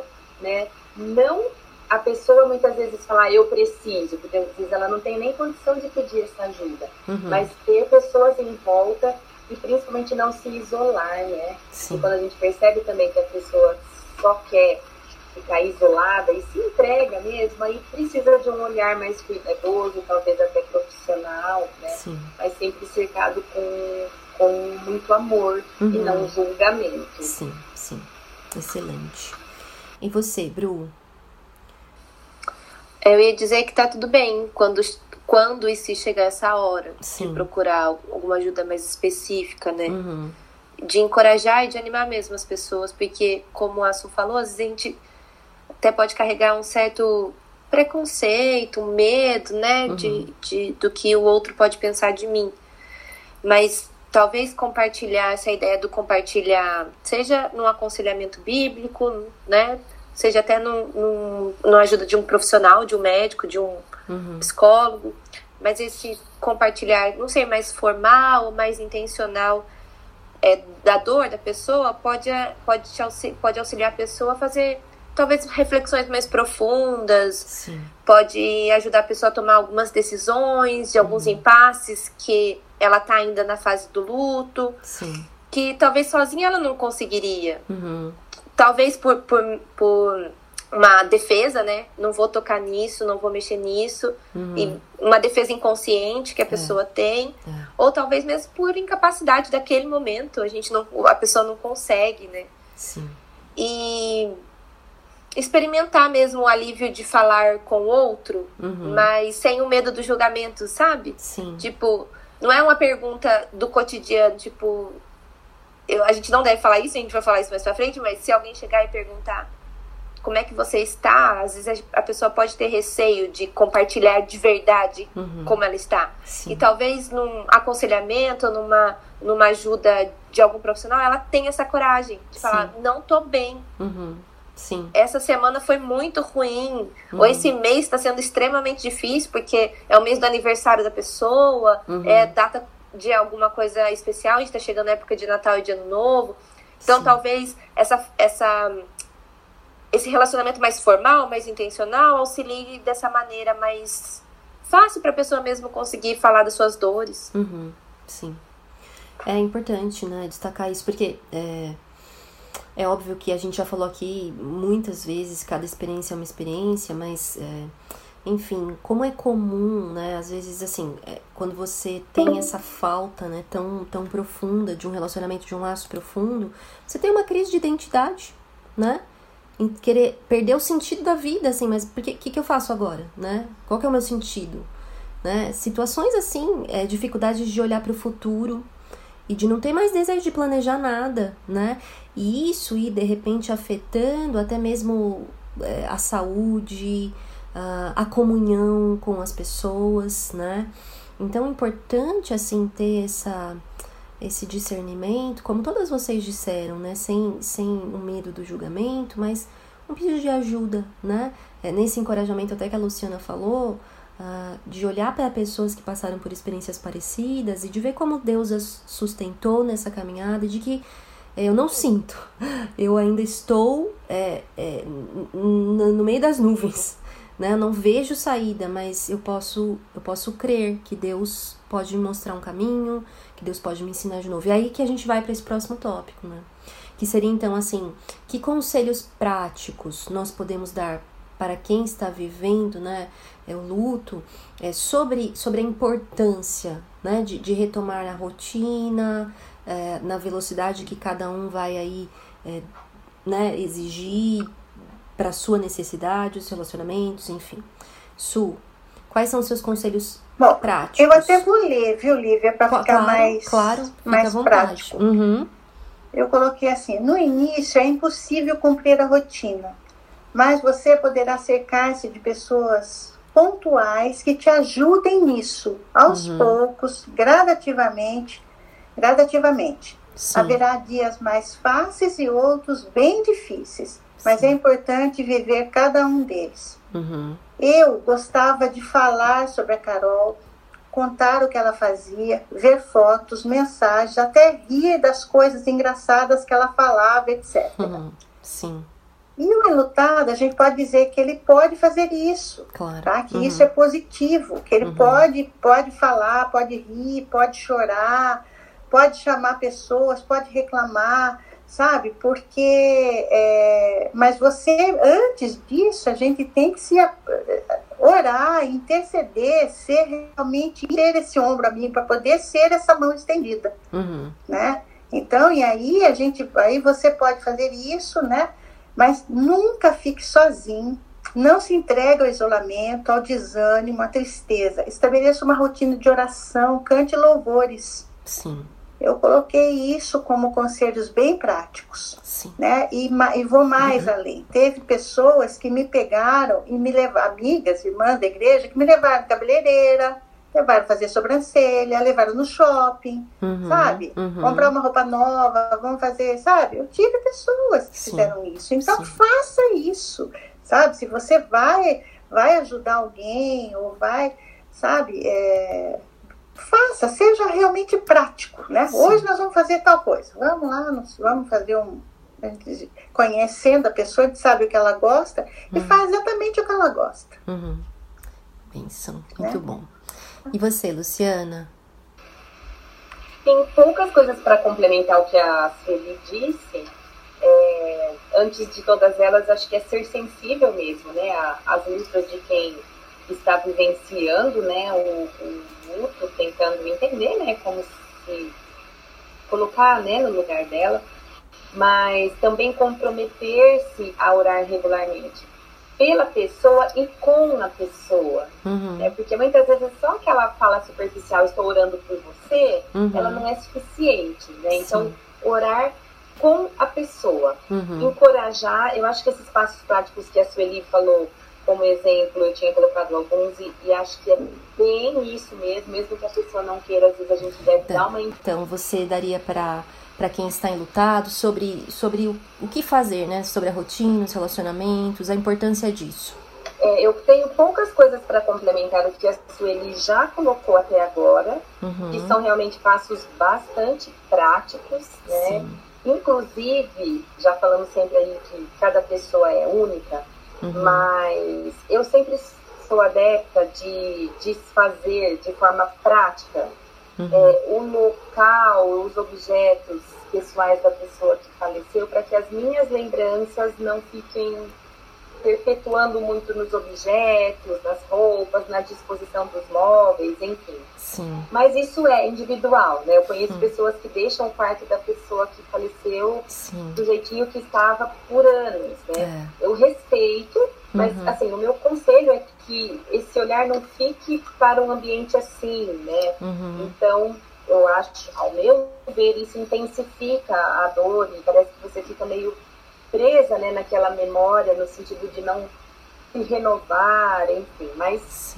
é, é, só uma dica né, uhum. prática que, para mim, funcionou bem assim. E quando tem pessoas próximas, eu acabo ajudando nesse sentido, uhum. né? Sim. É, e sim, realmente voltar aos poucos à rotina, né? Se você trabalha, então mesmo que comece que, se for possível começar com poucas horas, né? Sim. Mas que comece, que recomece, né? Uhum. Mesmo sem vontade. Sim. E esse cuidado pessoal, que, que bênção, né, Sueli, que você teve essas amigas para fazer a sua agenda aí, né? Porque é muito importante mesmo, Sim, né? Porque verdade. o coração, ele, ele é externalizado no nosso rosto, mas também a gente precisa se esforçar, né? Então, é. são esses cuidados, caminhar junto, né? É, com alguém que vai te falar boas coisas, né? e pedir o direcionamento de Deus para conversar com pessoas que vão te ajudar efetivamente Sim. e não vão, às vezes, minimizar o seu sofrimento, né? Sim. Até me ocorreu uma, uma observação do que você fez, Lu, assim, é, como existe mesmo para pessoas aquela de, de discernir isso, né? Às vezes o objeto, a dificuldade de desfazer de algumas coisas, porque fica aquele sentimento como se a gente estivesse deletando a pessoa, né? Mas talvez o que eu já vi e que, e que me ajuda também, né? De, de repente é definir aí um memorial né? Não, um memorial que seja algo físico ou, ou um evento, é assim, um momento, uma data que, que se, se reúna né, é, com as pessoas mais próximas para trazer a memória, a história, a gratidão, enfim. Há aí recursos né, que de repente pode ser usados para minimizar no sentido do quanto aquelas lembranças constantes né, estão te fazendo é, mal no sentido de, de reviver essa emoção constantemente, né? Te impedindo até de, de retomar a rotina. Mas é difícil dizer que isso é uma regra, obviamente. A gente está falando aqui, né? E talvez você ouvindo, eu creio nisso, que há, uma, uma, há um discernimento mesmo de Deus, né? Olha, isso serve para mim, né? Isso funciona, acho que eu vou tentar. Então, nosso desejo é esse também. E você, Bru, que conselhos práticos você listou? Só, só fala, fala, um pouquinho, Lívia. Uhum. A Sueli falou sobre música. Uhum. Eu tinha colocado aqui é, não só cantar, mas também ouvir boas músicas. Sim, sem né? dúvidas. Porque Deus fala com a gente também por meio de músicas, né? de pessoas que fazem é, músicas é, sobre isso. E sobre as fotos, é, também elas é, ajudam a recordar, né? É. Mas assim não lamentar só a, a falta, mas também agradecer é, por esse tempo vivido com a pessoa, né? Então, hum. bons momentos. Ótimo. Na verdade, eu não tenho conselhos práticos. Por quê? Porque eu não, nunca vivi isso. Sim. Então eu não, eu não sei como falar assim, ah, faça isso, faça assado. Uhum. Mas eu pensei em algumas coisas. O que, que eu poderia dizer? É que volte sem cobrança. Sim volte a cobrança de que vai ser natural, uhum. de que uhum. vai ser indolor. Eu acredito que vão ter atividades e coisas que você possa fazer no seu dia a dia que vão vir acompanhadas de lembranças. Uhum. E que vai ser normal essas lembranças serem doloridas. Sim. Hum. Vai ser normal querer querer parar, né? Já que eu tô sentindo a dor, então eu não vou mais fazer isso. Uhum. Não vou assistir, sei lá, mais esse filme ou essa série, ou não vou mais escutar essa música ou um receio até de voltar à igreja, porque era um Sim. ambiente que se lembrava muito da pessoa, de uhum. fazer qualquer atividade. Sim. Talvez pensar assim nessas atividades com a pessoa, na alegria que se tinha nesses momentos, no quanto era divertido, no quanto a pessoa gostava e desfrutar dessa lembrança alegre, Sim. feliz. Sim. Sem tentar tirar a presença, bem entre aspas, tá? Da pessoa, sem tirar assim, é, sabe? Ah, eu quero fazer isso de novo, mas sem ter essa lembrança. Eu não sei, a Luciana com a Sueli, até você vão poder falar muito melhor do que eu. Talvez não, não, não é possível. Aquela, aquela situação vai ser carregada, né? Sim.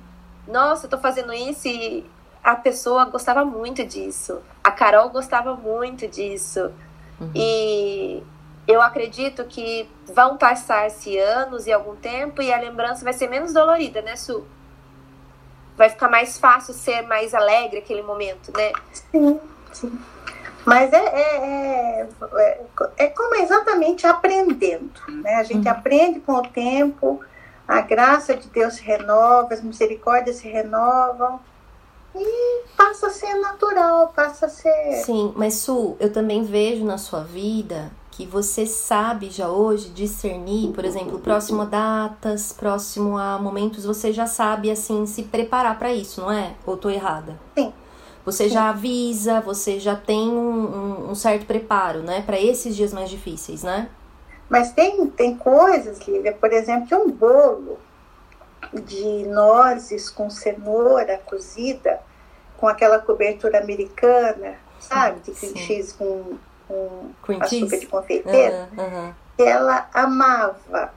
E no sábado ela falou para mim, mãe, você poderia ter feito esse bolo. Uhum. Eu falei, Carol, estamos só nós duas esse final de semana. Semana que vem eu faço, que o Rodrigo vai estar aqui com a, com a Karine. Uhum. Ah, então tá bom. E eu, no outro sábado, ela já tinha partido. Sim. Né? Eu não consigo mais fazer esse bolo. Uhum. É. Até hoje. Então, É, não, não, existe uma regra. Sim, não existe. Assim como você já compartilhou aqui também a dificuldade de ler, né? Ler livros. Sim, eu li os livros. Os li...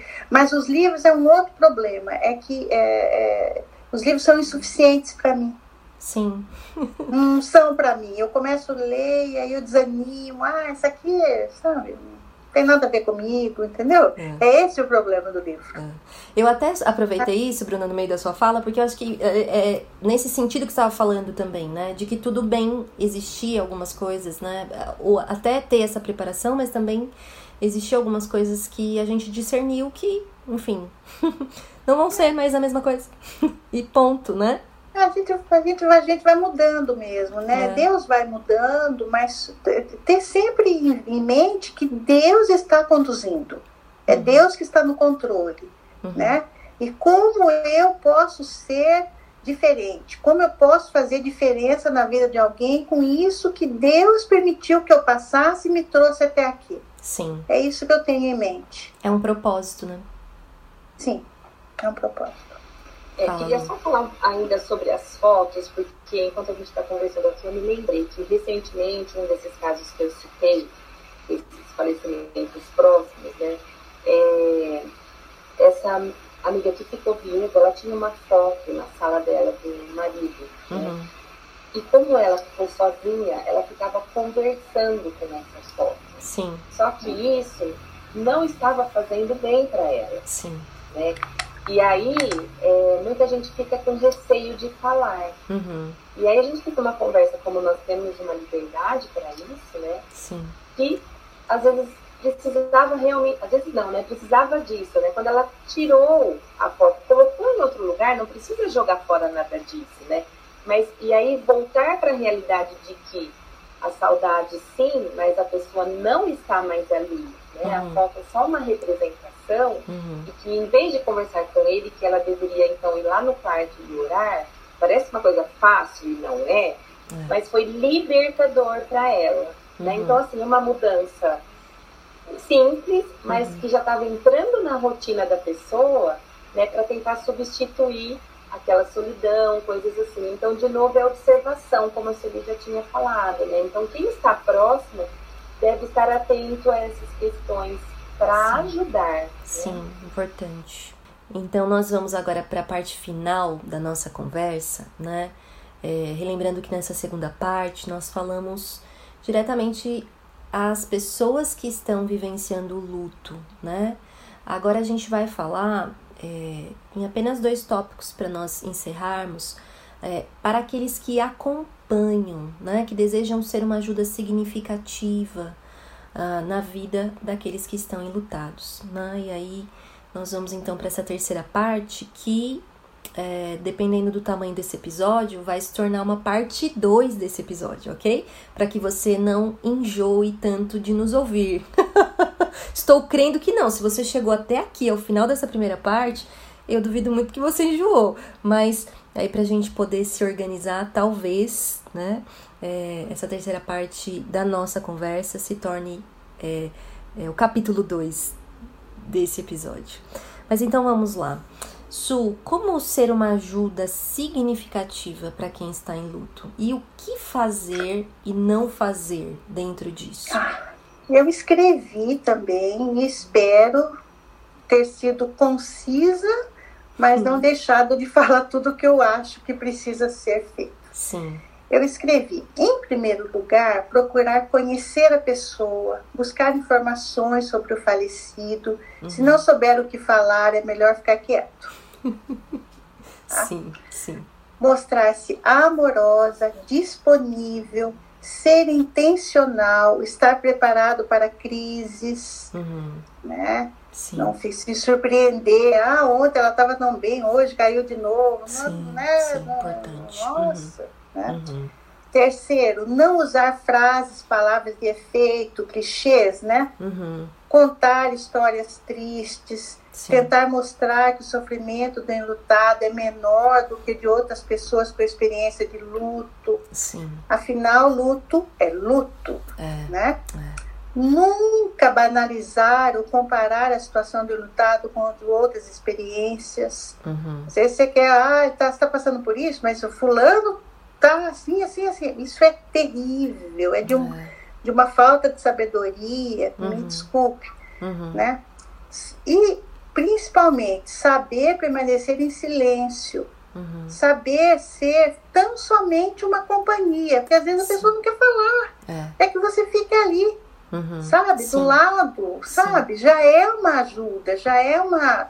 Uhum. Então, para você é, realmente depender, você sim. quer ser, é, fazer diferença na vida de alguém, quer ser uma ajuda significativa, joelho no chão. Sim. Peça a Deus para te colocar palavras corretas, fechar uhum. a sua boca, uhum. não deixar você ver ou, ou, ou, sentir ou pensar algumas coisas que não serão em nada úteis para a pessoa que está vivendo aquele momento. Uhum. Que fazer realmente aquilo que Deus quer, ser um Sim. instrumento nas mãos de Deus. Uhum. Você ser ensinável para você poder uhum. ser, é, para poder ajudar quem sofre. Ótimo, ótimo. Uma lista excelente, Su.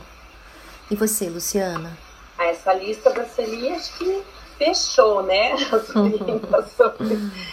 Mas eu acho que a gente precisa se lembrar que não cabe a nós fazer a dor do outro desaparecer. É, é porque sim. a gente, nessa é, vontade de ajudar, né, uhum. e às vezes por tanto amor por quem está sofrendo ao nosso lado, a gente quer resolver, né? É. Mas, é, então, ter essa sensibilidade, a sabedoria e orar por isso mesmo, como a Sueli falou, né? Que uhum. Deus nos dê sabedoria para ouvir uhum.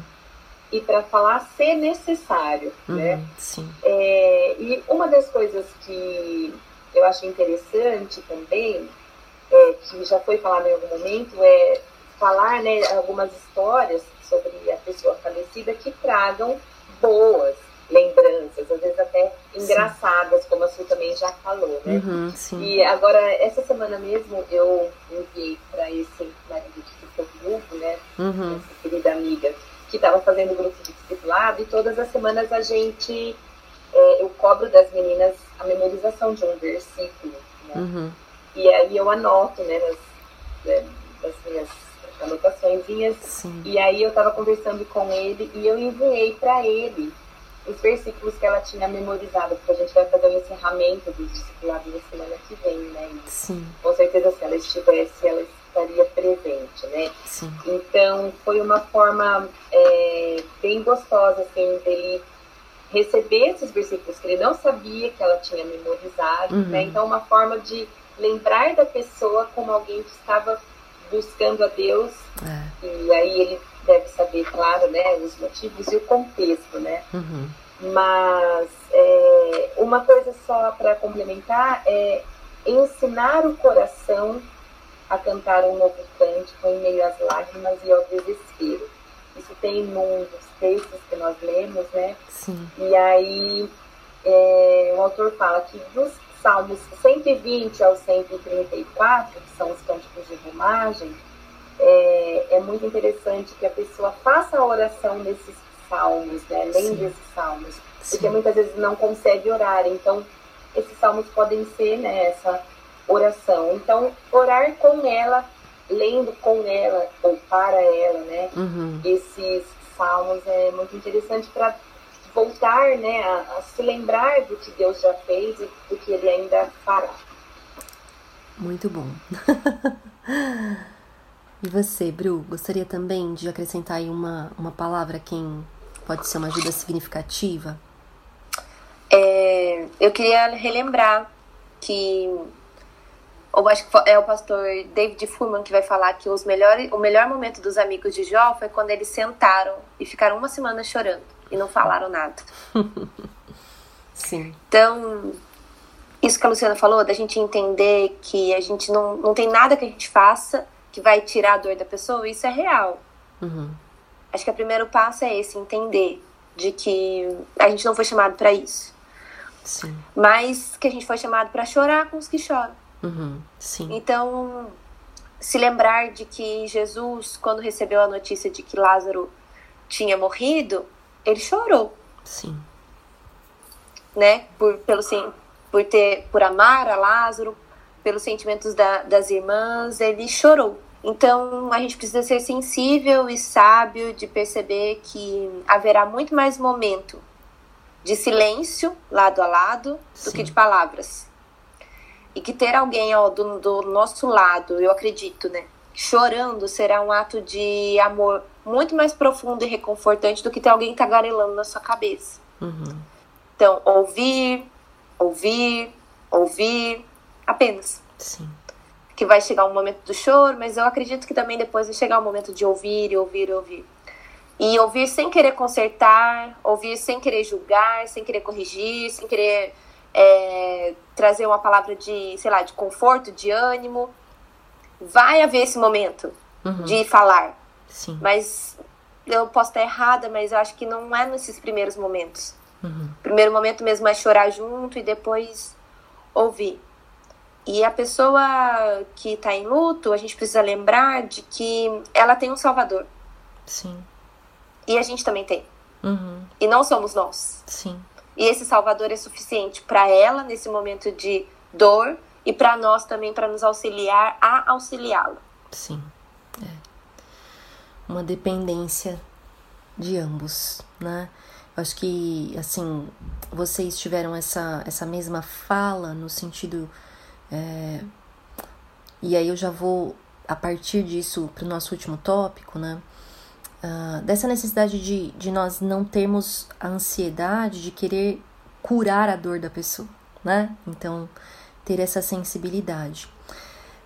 É, e, e o ouvir, né? E, e essa necessidade da gente não, não querer, é, através das nossas palavras, arrancar essa dor, né?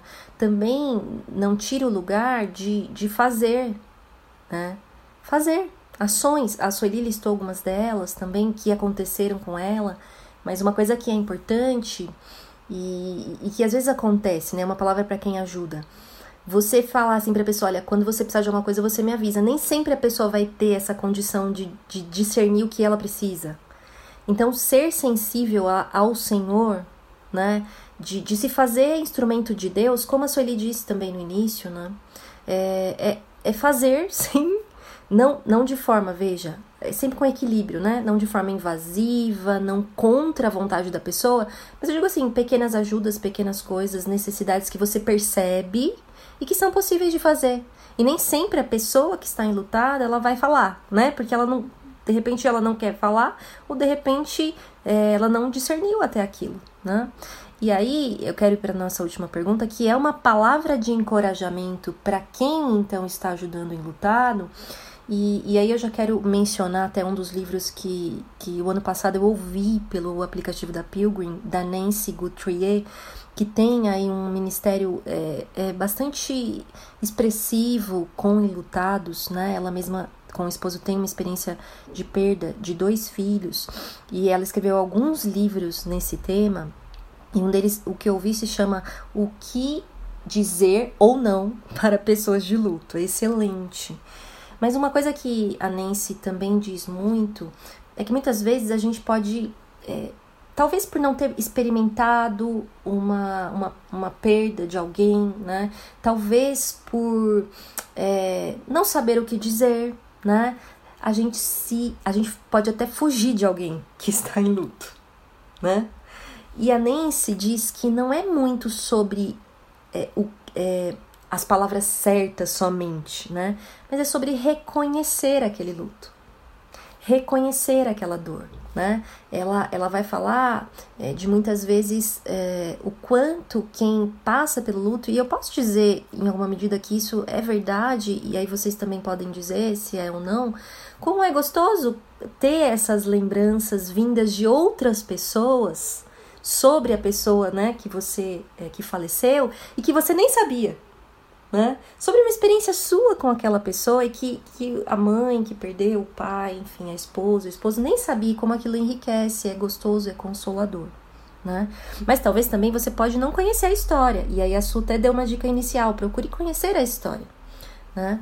Mas eu diria assim, se não, não, não deixe de se apresentar em amor por medo, né? Eu já começo dando essa palavra de encorajamento por medo de errar, né? Mas seja sensível ao Senhor em amar, simplesmente, em se deixar ser usado. Não quero ser repetitiva nisso, mas, mas dá essa palavra de encorajamento que reconhecer o luto é importante. Inclusive, num dos textos que eu mandei para elas da Nancy Guthrie, diz, né, que como você quebra essa barreira entre você e quem está em luto?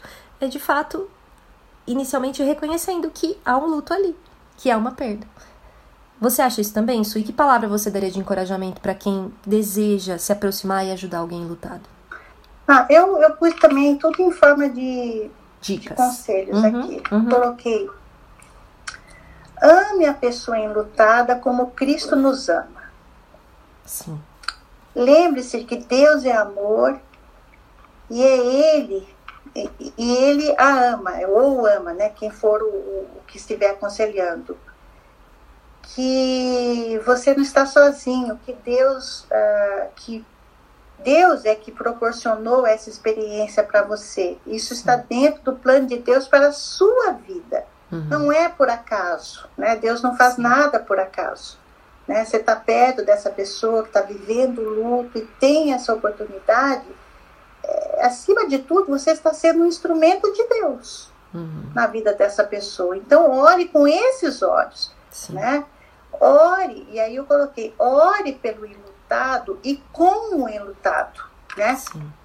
É, interceda continuamente para que ele se sinta, para que ele sinta o amor de Deus através de você, que você seja esse canal do amor de Deus na vida dessa pessoa que está sofrendo com o luto, né? Para que ela te ouça, para que ela não se feche, mas que, que ela se sinta confortável em se abrir com você, né? Uhum.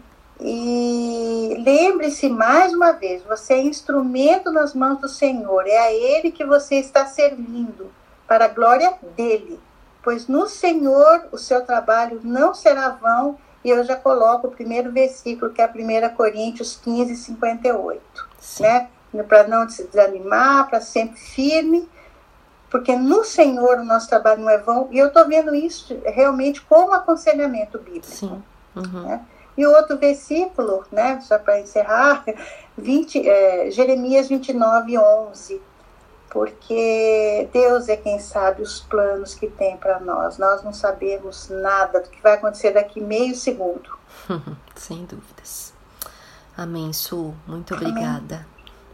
E você, Luciana, uma palavra de encorajamento aí quem está querendo ser ajuda. Então, diferente da Sueli, eu amo ler livros.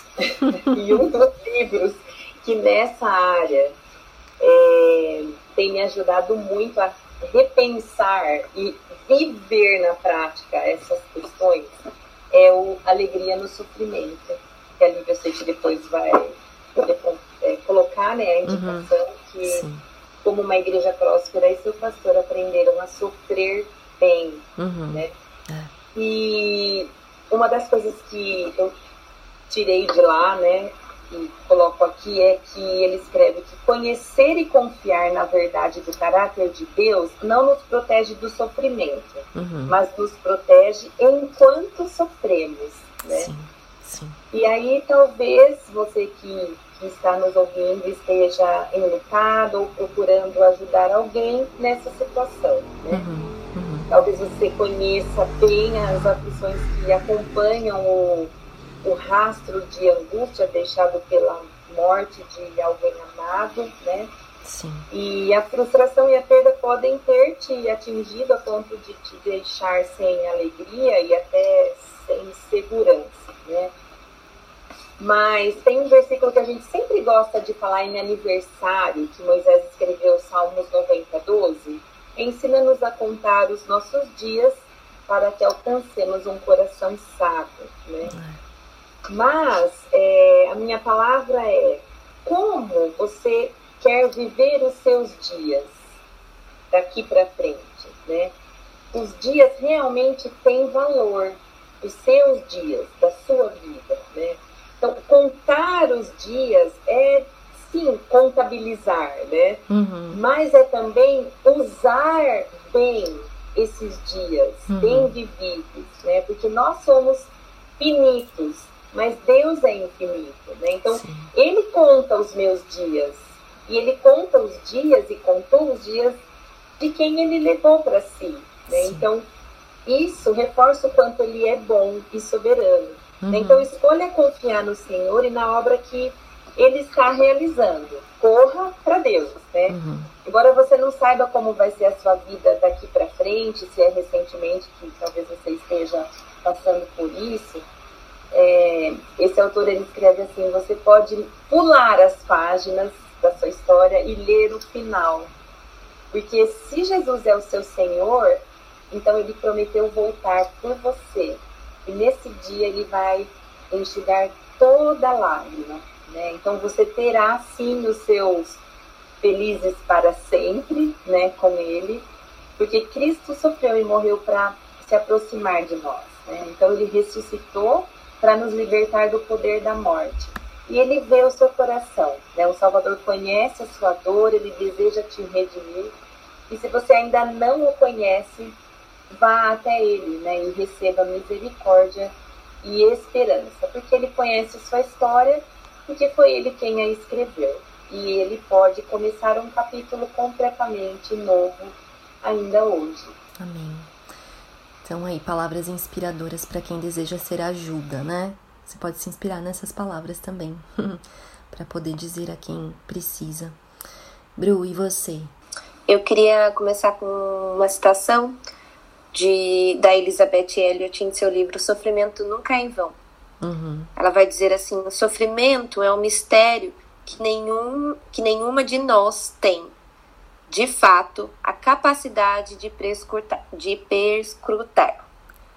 Então, a gente precisa, como alguém quer ajudar o outro, a entender que a gente. ninguém tem essa capacidade mesmo de é, investigar até no fundo para chegar e conseguir é, aliviar a dor do outro. Esses dias eu estava conversando com uma amiga a respeito de uma outra amiga que está passando uma situação muito difícil com a mãe. E eu falei assim para ela: eu queria fazer alguma coisa mais, mais prática, assim, sabe, para tirar a dor dela. Uhum. E daí, conversando com o Thiago hoje, ele disse: assim, então, mas esse não é o seu ministério, esse é o ministério do Espírito. Uhum. Ele é o consolador, não é você. Esse é o ministério de uhum. Deus, o Pai, que é chamado por Paulo de, do Deus de toda consolação. Uhum. Então, o que me ajudou em, todo, em, em, todos os arquivos que vocês compartilharam, em pensando através da palavra, que, como diz a sua, é suficiente. Para esse momento, como eu aprendi, sabe, Lívia? Porque eu ainda ia com esse intuito de querer zerar a dor da pessoa. Uhum. E hoje eu posso falar para vocês que eu entendi que eu não fui chamada para isso. Sim. Porque eu sou insuficiente, porque eu sou incapaz, porque eu sou tão pecadora quanto o outro que está enlutado. Uhum. Mas que Jesus nos prometeu que ele enviaria um outro. Uhum. Um outro ajudador, um outro consolador. E que nós recebemos o Espírito da Verdade. E nós Amém. temos acesso ao Espírito Santo de Deus. E que por termos esse acesso, nós precisamos então auxiliar essa pessoa que está, está enlutada a ter de novo essa comunhão com esse Espírito, porque o Espírito de Deus é suficiente para consolá-la. E a uhum. gente só é, é talvez um lembrete, um instrumento para lembrar mesmo a pessoa: olha, a gente tem o Espírito de Deus, ele pode consolar, ele é capaz disso. E daí eu me lembro de Paulo falando, né, para Corin os coríntios. Bendito seja o Deus e Pai de nosso Senhor Jesus Cristo, Pai das misericórdias e Deus de toda consolação, que nos consola em todas as nossas tribulações, para que com a consolação que recebemos de Deus possamos consolar os que estão passando por tribulações. Pois assim como os sofrimentos de Cristo transbordam sobre nós, também por meio de Cristo transborda a nossa consolação. Se somos atribulados, é para a consolação e salvação de vocês. Se somos consolados, é para a consolação de vocês, a qual lhes dá paciência para suportarem os sofrimentos que nós estamos padecendo. Então, essa consolação ajudava os coríntios a passarem por, por esse momento que Paulo estava sofrendo também. Sim. Então, os dois lados são consolados pelo Senhor para juntos terem paciência de passarem por este momento e ao fim, como a Su falou, glorificar ao Deus de toda consolação com as suas vidas. Amém. Muito bom, queridas, muito bom. Todos, todas palavras, tenho certeza, muito úteis ao coração de quem está nos ouvindo. Eu creio nisso, né? E agora nós vamos para essa parte final. Vocês, é, acho que talvez a Lu citou, né? Eu citei algum livro tal, a Bruna também agora, mas é, indicações, se vocês querem dar algumas indicações finais, fique à vontade. Não precisa ser em ordem, quem não tiver, quem tiver, só abre o microfone e manda ver. é, eu tenho essa indicação desse livro que já citei. Eu não sei se a Bruna vai falar, mas o sofrimento não é então. Sim. Acho que é bem necessário, né? Sim. E eu tenho só uma sugestão para quem ainda não teve o interesse de é, ver a história do hino Sou Feliz com Sim. Jesus, né? É, porque é um hino tão conhecido, tão cantado, né? Uhum. E eu acho que vale muito a pena, talvez um linkzinho para a história desse hino. Sim. Porque eu finalizaria com a última estrofe, né? Que é A vinda e o anseio do meu Salvador, em breve virá me levar ao céu onde vou para sempre morar, com remidos na luz do Senhor. Amém. Muito bom. Mais alguém? Eu queria indicar dois livros. Tá. É Anatomia de um Luto e Anatomia de uma Dor, do C.S. Lewis. Uhum. São livros extremamente difíceis. é, nada diferente do que ele escreve mesmo, mas assim, muito real, que trata de uma dor muito profunda e muito real. E O Sofrimento Nunca é Vão, da Elizabeth Elliot. Muito bom. Indicado duas vezes aí, hein? Vai ganhar. Fala, Su. Olivia, é, não, eu só quero uma, uma palavra que me que eu sempre lembro e que é gostoso, né? É, nos lembrarmos que estamos aqui de passagem uhum. e que estamos em contagem regressiva. Sim, né? sim. Cada dia é um, é para quem perdeu, né? Para quem usar essa palavra perdeu, está separado de alguém pela morte, Sim. que a contagem é regressiva. Cada dia que passa, ela está mais perto de encontrá-la no céu. Isso mesmo. Como a Luciana falou, com a pessoa amada novamente em alegria perfeita. Hum. Paz perfeita com Deus e com Jesus. Amém. Amém.